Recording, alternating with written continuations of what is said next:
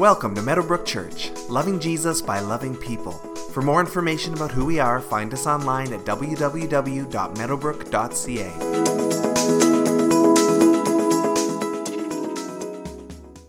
All right, if you've got your Bibles, meet me in John chapter 8. Gospel of John, chapter 8. If you need a Bible, there's a Bible on the pew in front of you. It's page 1073 in that Bible.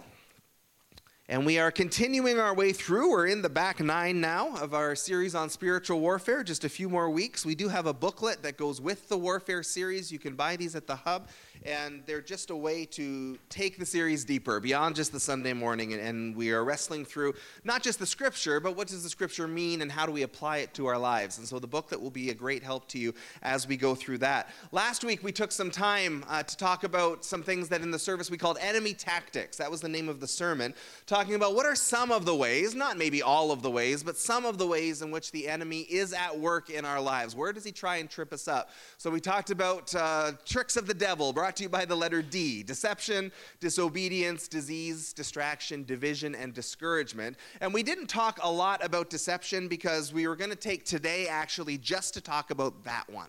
And the sermon today is called The Power of the Lie and how the enemy lies and what that does to us. Sun Tzu, who wrote a book called The Art of War, said all warfare is based on deception. If you look at the wars of the world, it's all about how to kind of trick the other side so that you can have an advantage and win the battle battle. And we certainly see that in the way the enemy engages against us as followers of Jesus. So there is a story. I've told this story to you once before when I first started here, uh, and I love this story. It's one of my favorites. It illustrates what we're talking about today so well. It's the story of the Lost Squadron. So in World War II, uh, there is uh, obviously a global conflict going on. America gets involved, and America wants to send a squadron of airplanes across the ocean to England because they are getting ready to invade Europe. Uh, Europe, mainland Europe, is dominated by the Germans at that point.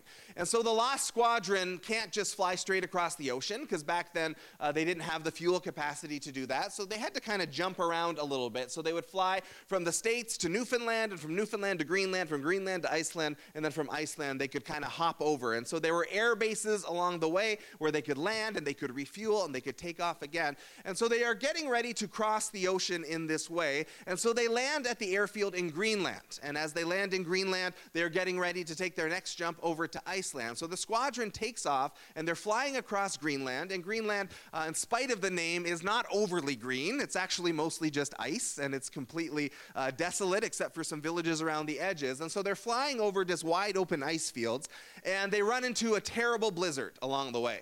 Uh, they don't have the radar and weather technology that we have today. And so they get stuck in this blizzard. And it's so bad that they can't see where they're going. And their uh, planes are still pretty new at this point. So they don't have tons of instruments like we have today. And, and they don't have you know, satellite positioning, obviously. And so they begin to get lost in this blizzard. And so they decide we're going to turn around and go back to the, the air base in Greenland. And so they turn around, but the blizzard's so bad that they don't know where exactly where they're going, and so they're lost in all of this white and all of this snow. And they begin to radio the airbase saying, uh, We're a bit lost. You know, we're not sure what to do. Can you help us out? And the airbase radios back and says, We are completely snowed in. There's zero visibility. You're never going to be able to see us. Uh, we recommend you just bail out on the ice. And so the good news about Greenland is there's just big ice fields everywhere. And so you're not going to crash into anything. And so they said, Just land on the ice. Just, just go ahead and do that. And so they decide that that is what they're going to do. And so the squadron is there and they're in contact with each other. And so one of them tries to land on the ice and puts their wheels down and comes down. And so the good news is it's nice and big and flat, but the bad news is, is the ice is really uneven. And so the plane actually flips over. And so everybody's okay. Nobody is hurt. Nobody is killed but they realize, okay, well, we can't land on our wheels, but because there's these great big fields and there's, you know, feet of snow on them, we can actually just leave our landing gear up and we can just land flat on our belly. And we'll, you know, we'll slide and skid all over the place, but that's okay because there's nothing for miles. And so they decide to land that way, and that's exactly what they do. They just land flat on their belly, and everybody lands safely, and everybody is okay, and the whole squadron comes down on the ice, and everyone is fine, and they are able to radio for help, and the search party comes comes out, they find them, and they get them home safely. So the good news is everybody's fine. The bad news is is that once a plane has landed on its belly, there's no way to get those wheels up again. And so those planes are just done. And they're in the middle of nowhere, so it's not like you can go out and tow them back or anything. So the planes are just, that's just the end of them. They're all stuck there. Um, and if you look online, there's a story of how they went and found them in more recent years because they were buried in snow and ice and things. And it's kind of a cool story. So this whole squadron of planes is taken out. And as these pilots come back to the airbase, uh, they get back to the airbase and they realize there's no snow at the airbase at all. And they said, Well, what happened? We radioed you guys and you said you were completely snowed in. There was no visibility. And the airbase said, What are you talking about? We never heard from you at all. And it was sunny and clear here. And they realized what had happened is that along the coast of Greenland, uh, there were enemy subs, and they would stay around the coast and they would try and intercept radio broadcast. And someone on one of these subs who spoke good enough English to understand what was going on uh, gave the message, You need to just pitch out on the ice. And, uh, you know, we're snowed in here, which was a lie. But the power of that lie took out a whole squadron of airplanes without firing a shot without risking a battle, without risking a single soldier, just the power of the lie once believed took out the whole squadron, and those airplanes were just done for the rest of the war. They were never going to harm anybody. The power of a lie. And if Satan can get us to believe a lie about God, believe a lie about ourselves, believe a lie about our future, believe a lie about another person, then he can bind us up. He can take us off track. He can stop our prayers. He can stop us reading our Bible. He can stop us going to church. He can split churches. He can split marriages. He can do all kinds of damage. And he doesn't even have to engage with us directly. He can just plant a lie that we believe. And as we believe the lie, like the squadron, we can get taken out of the fight. It's a brilliant strategy if you're the enemy. And so that's what we want to be aware of. And as we've been going through this series, we've been talking about we are never afraid, but we do want to do what Scripture tells us to do, which is be alert. We want to be aware. We want our eyes open. The first week we talked about that tagline from the G.I. Joe cartoon back in the 80s that said, Now you know, and knowing is half the battle. And so we want our eyes open. We want to be aware. And let's take a look at what Jesus had to say about this. We're in John chapter 8, and we are starting in verse 42. Jesus is debating with the Pharisees. They're giving him a hard time, and he's being pretty blunt with them about some things. So in verse 42, Jesus said to them, the Pharisees, If God were your father, you would love me, for I have come here from God. I have not come on my own, God sent me. Why is my language not clear to you? Because you are unable to hear what I say. You belong to your father, the devil, and you want to carry out your father's desires. He, the devil, was a murderer from the beginning, not holding to the truth, for there is no truth in him. When he lies, he speaks his native language, for he is a liar and the father of lies. Yet because I tell the truth, you do not believe me. Can any of you prove me guilty of sin?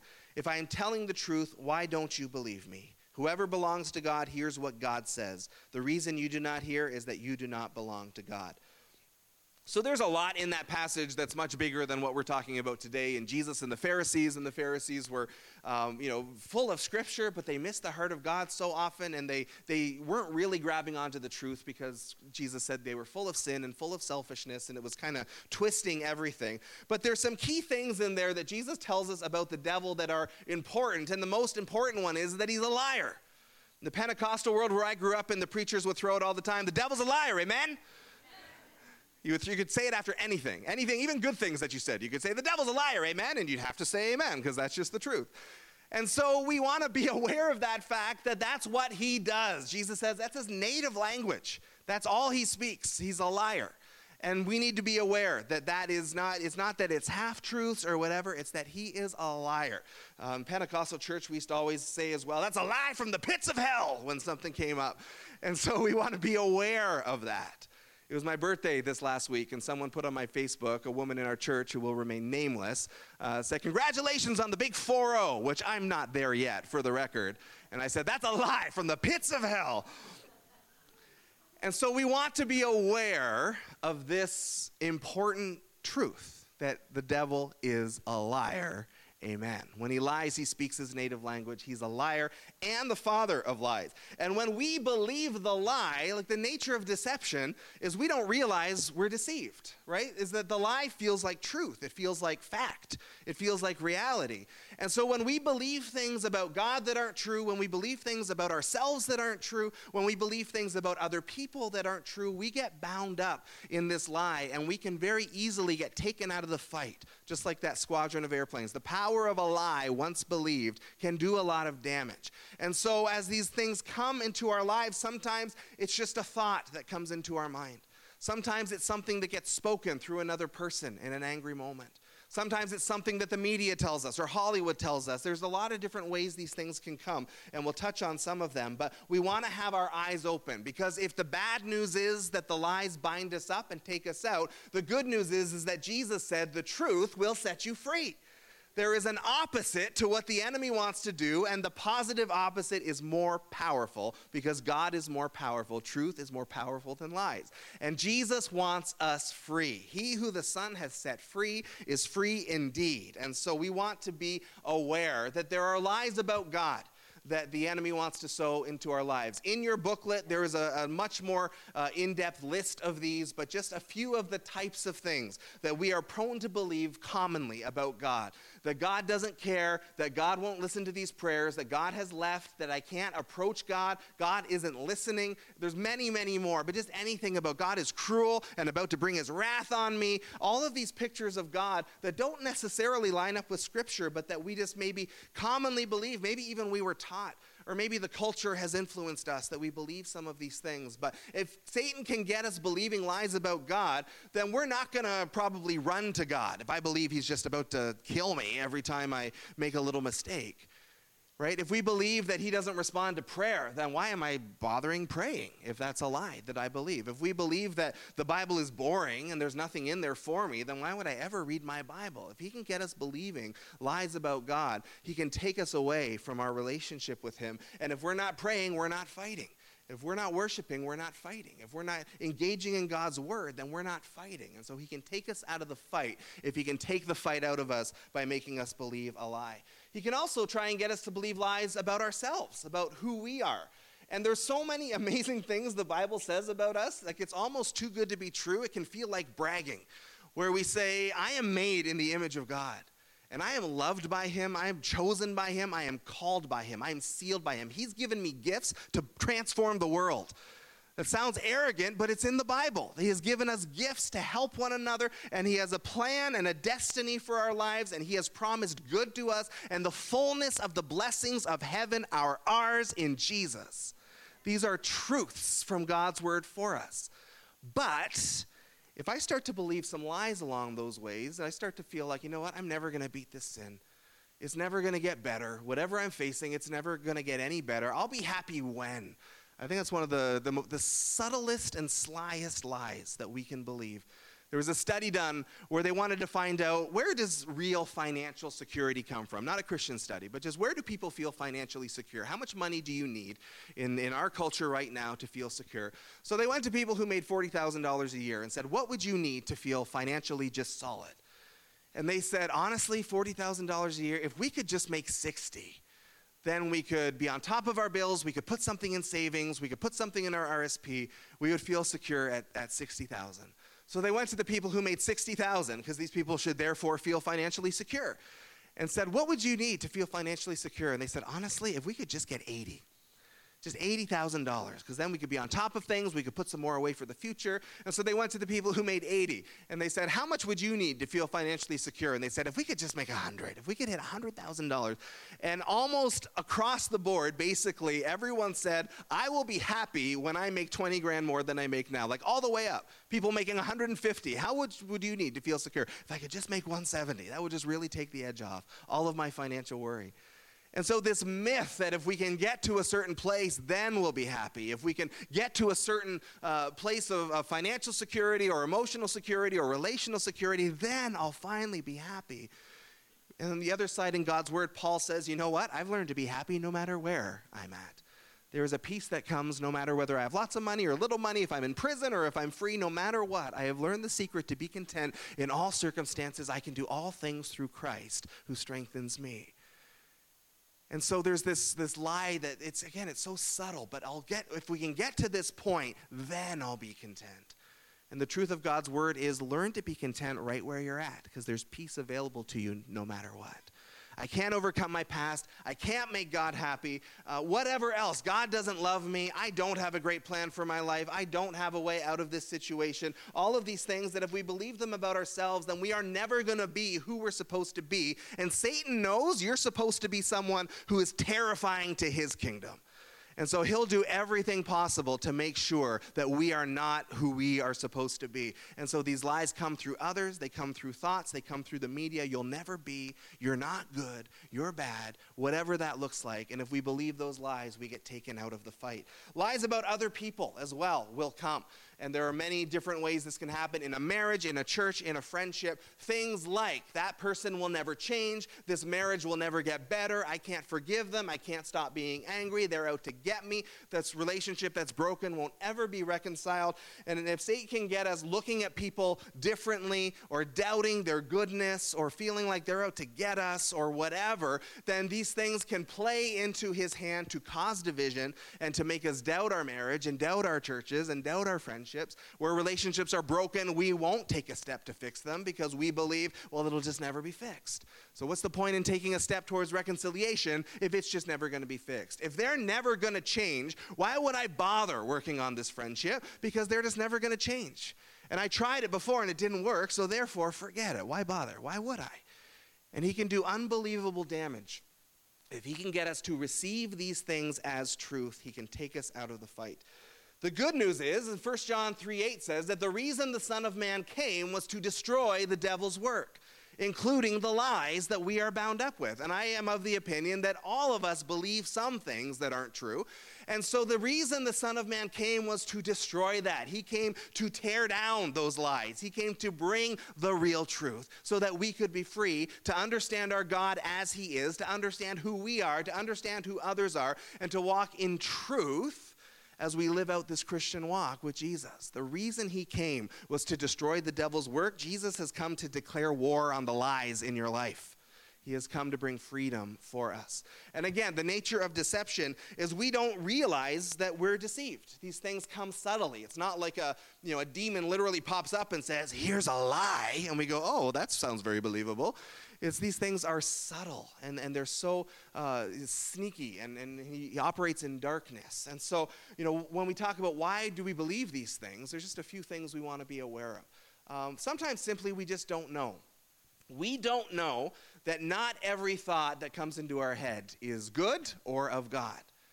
And so sometimes a thought just comes, oh, that person's such a jerk. Why are you even talking to them? And we don't ever question it we just go, oh, yeah, they are. They are such a jerk. And, and we need to learn to go, huh, that doesn't sound like Jesus to me. So, why is that thought there? And why am I letting it be there? And scripture tells us take captive every thought. Like, you have to be intentional about understanding that not every thought that pops into your head is from you. Not every thought that pops into your head is from God. Sometimes the enemy is planting things, and we want to have open eyes so that we can start to filter what we're thinking and what we're seeing. And if there are things like that where the thought is, what a jerk, why would I ever trust that person? That we go, okay, you know what? That doesn't sound like Jesus. There's probably a more Jesus y way to approach that person person. So let's be aware of that because that thought that came might be a lie. That might not be the truth. So part of the problem is we just don't know. We don't pay attention enough to what is going on in our brains. Sometimes what makes them tricky is they come through other people. Sometimes someone speaks something into our life that's not true, and that's a lot harder to ignore because that's you hear that right? That's something coming audibly and it's coming to you. Especially if these things come when we're young and they come through a significant adult in our life. If it comes through our parents or a teacher or something. I mentioned a couple weeks ago a friend of mine who was told by a teacher in front of the class you will never amount to anything So that's a lie. That's not God's truth. That is not good or godly. That is not in line with the scripture. And yet there was something about hearing those words that bound her up for a long time. And she struggled for years. And she just kind of just went from, you know, job to job and didn't have a lot of purpose. And now she's broken free of that and is in a great place now. But sometimes the lie comes through someone else. Sometimes when it comes through our parents, when it comes through our parents and it's it's you are bad or or you're not worth my time Sometimes it's not even spoken, sometimes it's unspoken, right? If mom and dad are never there, you're not worth my time. That lie can take root.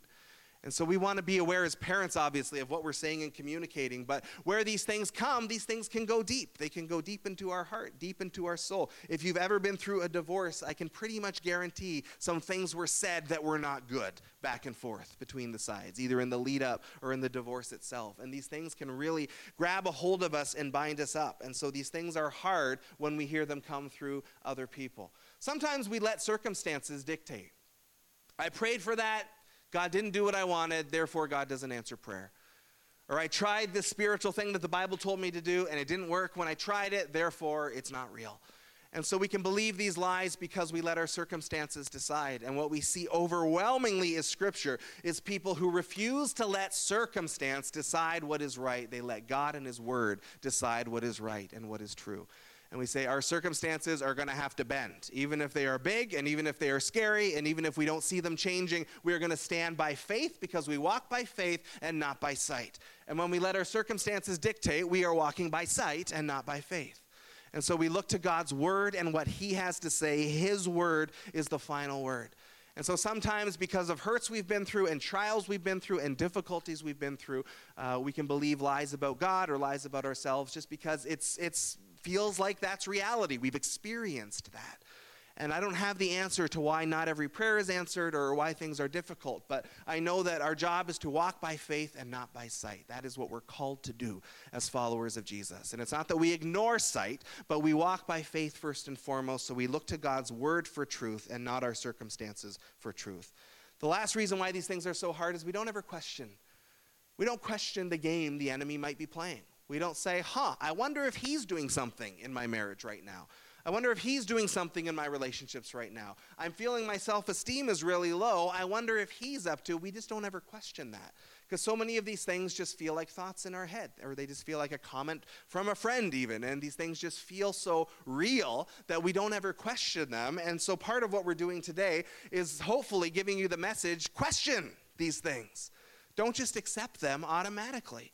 And if things are pulling you away from God, question them. If things are pulling you away in your relationship, question them. If there are things that we are thinking about ourselves or God or others that are not doing good things in our lives, we should question them and whether they are from God. And we should compare them to the scripture and see what is true because we believe God's word is truth. What's very cool as we sort of live out in the time that we live, uh, I always love hearing where where science and, and medicine and things sometimes uh, kind of catch up to where scripture has been saying things for thousands of years. And so, um, you know, in the 20th century, in the medical world, they talked a lot about, you know what, joy and laughter actually are healing for the body. It, it actually can make a difference in your blood pressure, and, and when you're sick, infection can clear up. Um, and so we go, well, the Bible said thousands of years ago that laughter is the best medicine. It's in Proverbs. And so it's kind of cool when we see these things kind of start to line up. And so one of the things that has happened in more recent years, one of my professors wrote his PhD on this, was he talked about something called neural pathways. And I am not a neurologist, if you didn't know that.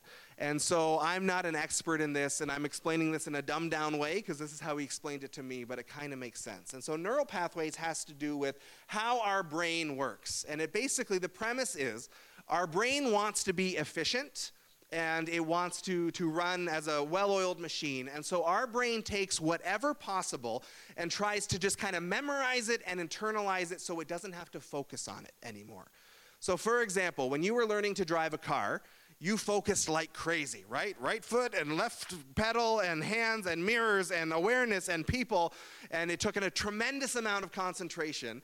And as you did it over and over and over and over again, your brain began to memorize it and internalize it. And now most of us probably can drive without really thinking about it because your brain doesn't want to have to waste energy focusing on things. So it tries to memorize it and internalize it, and it creates kind of a shortcut in your brain so that your thoughts just go there without any conscious effort. And so you're able to just kind of function. Because if we had to focus on every single thing, like I got to focus on breathing and talking and blinking, and so our brain just makes these things, these shortcuts, these neural pathways. And the picture that they use is if you can imagine a, a muddy field and you drive across it in a car the first time, you'll leave little tracks. And if you drive across the exact same spot, the tracks will get deeper. And if you drive in the same spot 40, 50, 60 times, then a deep rut's going to form in the mud. And from then on, anytime your car gets anywhere near those ruts, it's just going to fall into the ruts and it'll follow the ruts without any effort. And so that's what our thoughts can do. And as we do things over and over and over and over and over again, these ruts get formed in our mind, and our thoughts just track along them easily without any conscious thought. So that's the basic premise of neural pathways. Here's the problem is that if you are believing a lie, if someone spoke a lie into your life and you think about it and you think about it and you think about it over and over and over again, you meditate on it, you meditate on it, what we don't realize is happening is a rut is getting formed up here and our thoughts are starting to very easily travel along that path. And, and then eventually it just becomes memorized and internalized and it becomes reality for us.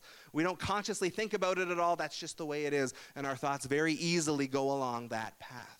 And so, all of us, again, I think we all have probably misunderstandings about God. We all have misunderstandings about ourselves. We all have misunderstandings about others. Uh, no one is, is completely free of this. But we have these ruts in our mind. And, and again, when we don't question, our thoughts just so easily just dwell in these ruts.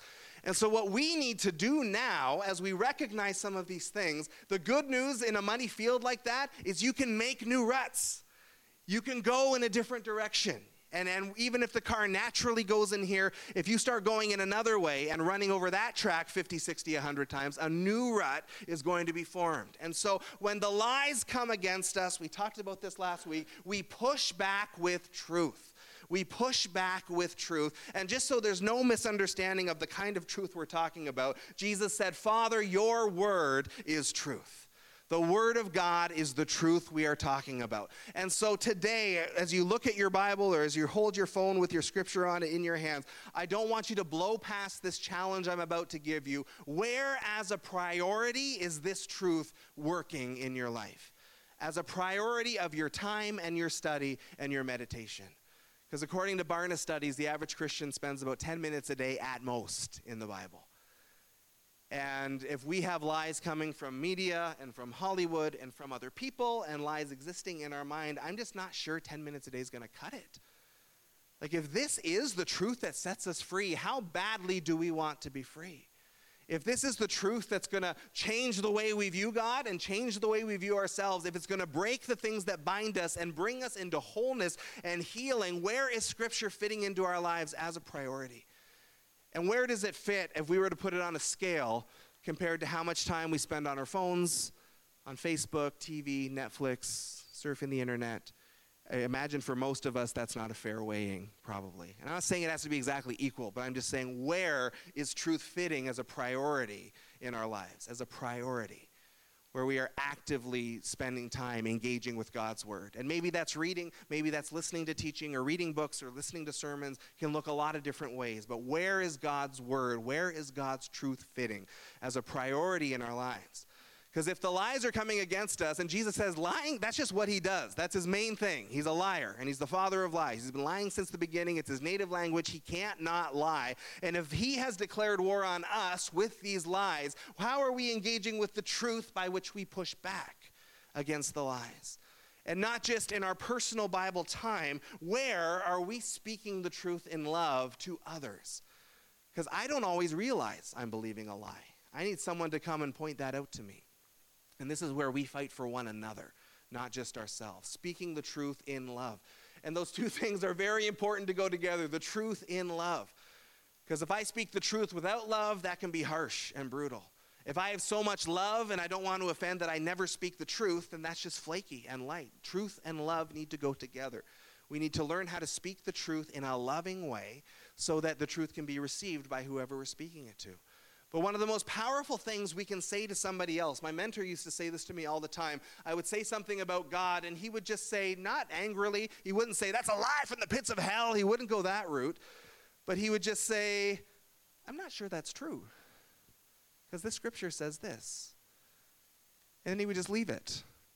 And he would leave me to meditate on it. And as I meditated on the truth, you think about it, and you think about it, and you think about it, and you think about it, and a new rut starts to get formed against the lie and where we have had parents who have spoken things into our lives that have gone deep, and we have had ex wives and husbands who have said horrible things, and we have these wounds that we carry from experiences in our life, and we've had circumstances come against us. We have all of these things that are potentially giving us a skewed version of who we are, of who God is, of who other people are. We need to push back with the truth, and we need to do that for one another. And so we need to love each other enough to be able to say, hey, this is a scripture that God put on my heart for you. It doesn't have to be a big confrontation, but just here's, here's some truth for you. I'm not sure that's true, what you're saying. Because sometimes people have said that to me, and I didn't even realize I was holding on to something that wasn't true. It had to be pointed out to me. Because the nature of deception is we don't realize we're deceived. If we knew we were deceived, we wouldn't have a problem. So sometimes we need other people to come alongside us and help us to do that. And we need to fight for one another, not just ourselves. Because here is a truth from God's word. Here's what Jesus says to us in Luke 10 19. I have given you authority to trample on snakes and scorpions and to overcome all the power of the enemy. Nothing will harm you. I have given you authority to overcome all the power of the enemy. So if we're worried about the enemy, we have missed out on this truth where Jesus said, remember we talked about in our first weeks, all authority in heaven and on earth has been given to me, Jesus says, and now I give it to you to overcome the power of the enemy. There is nowhere the enemy is at work in your lives where you do not have the authority and the power to overcome it. That's the truth of God's word. So know who you are, church. Know who you are. Know what's been given to you. Know who your God is. Because there is nothing that we are facing that is not within us by the grace and power of God to overcome. There is nothing in us. There is nothing attacking us. There is nothing facing us. And that's why Scripture says we are more than conquerors through Him who loved us. Come on up, worship team. We're just about done. So recognize who you are, recognize who your God is, and, church, my goodness, stand up and start pushing back on some of these things. Let's not let the lies hang there. Let's not let these things bind us up and bind up our friends and bind up our spouses and bind up our children. Let's speak truth there. And let's figure out where is truth? Where is God's word going to fit as a priority in my life where I engage with his truth more and more so that I can be free of some of these misunderstandings and lies of the enemy. We have an email address here, questions at meadowbrook.ca. If you have any questions about the message or anything relating to what we're talking about, we would love to keep chatting about that with you and take some time to answer those questions and keep that conversation going. Watchman Nee was a Chinese uh, theologian and pastor in the first part of the 20th century in China, and he put it this way He said, The devil abhors, hates light and truth because these remove the ground of his working. So, anything he can do to keep us out of our Bibles, anything he can do to keep us from speaking truth to one another, anything he can do to keep things in the darkness and to keep things shady, like that's his wheelhouse. And so, knowing that he hates light and knowing that he hates truth, let's respond to that and say, we are going to be people of light. We're going to be people of truth. We are going to devour God's truth in our lives. We're going to make sure we're taking in lots of it. And not only taking it in, speaking it out and praying it out and encouraging one another with it and saying, This is what the truth says in love, gently and lovingly and kindly. But as we do that, we are going to set one another free. Because Jesus said, I've given you the authority to do this. I have given you the authority to do this. Where the power of the enemy is at work in your lives, you have the authority to overcome it. You have it, it's yours. The word says so. And so let's know who we are. Let's rise up as men and women of God. Let's not tolerate lies that we see in our lives and lives that we see in the lives of others. Let's stand up and be who we are supposed to be people of the truth. And as we've been talking about through this series, this is a big part of where worship becomes so important because in worship we proclaim truth. And we do it together. And we want to do that before we go. So would you stand with me, please, as we get ready to close? So let's pray as we close. Father, thank you for the truth that sets us free. Thank you that we are not uh, left alone in our lives, Lord, that the enemy has sown into our lives, but that you have brought truth to us by your word and by your spirit and one another. And so we look to see you, Lord, as you truly are, that you are good always, that you love us always, that you are greater and more glorious than anything we've ever encountered, that you are bigger than any circumstance that may come against us. And Lord, we remember who we are according to your word, that we are made in your image. We are the apple of your eye. We are the beloved of the King. We are sealed and chosen by you, that even when we were sinners, your love for us was so great that you sent your Son to die for us and, and to show us the fullness of the measure of how much you loved us. And you want good for us and you want to prosper us and not to harm us, bring us to hope and a future. And just, Lord, let the truth set us free today and in the days to come as we pick up your word, as we pick up that weapon, and as we push back against the darkness, not just in our own lives, but in the lives of one another as we fight for one another, and that you will bring freedom from the lie because you have said that your truth will set us free, and he who the Son sets free is free indeed, and that you have given us authority over the power of the enemy in our lives. So let your kingdom come, let your will be done, darkness be pushed back, and let lies be broken at the great and wonderful and powerful name of Jesus as we look to you, Lord, to bring us into freedom and healing and wholeness. And out of all of that, we say, Thank you, thank you, thank you for what you are doing and what you are going to do. We love you and we are so grateful for who you are and that you have called us to this place of freedom. We thank you for all of this in the name of Jesus. Amen. Amen. If you want prayer, come on and join us up front. Otherwise, we'll see you next week. God bless you.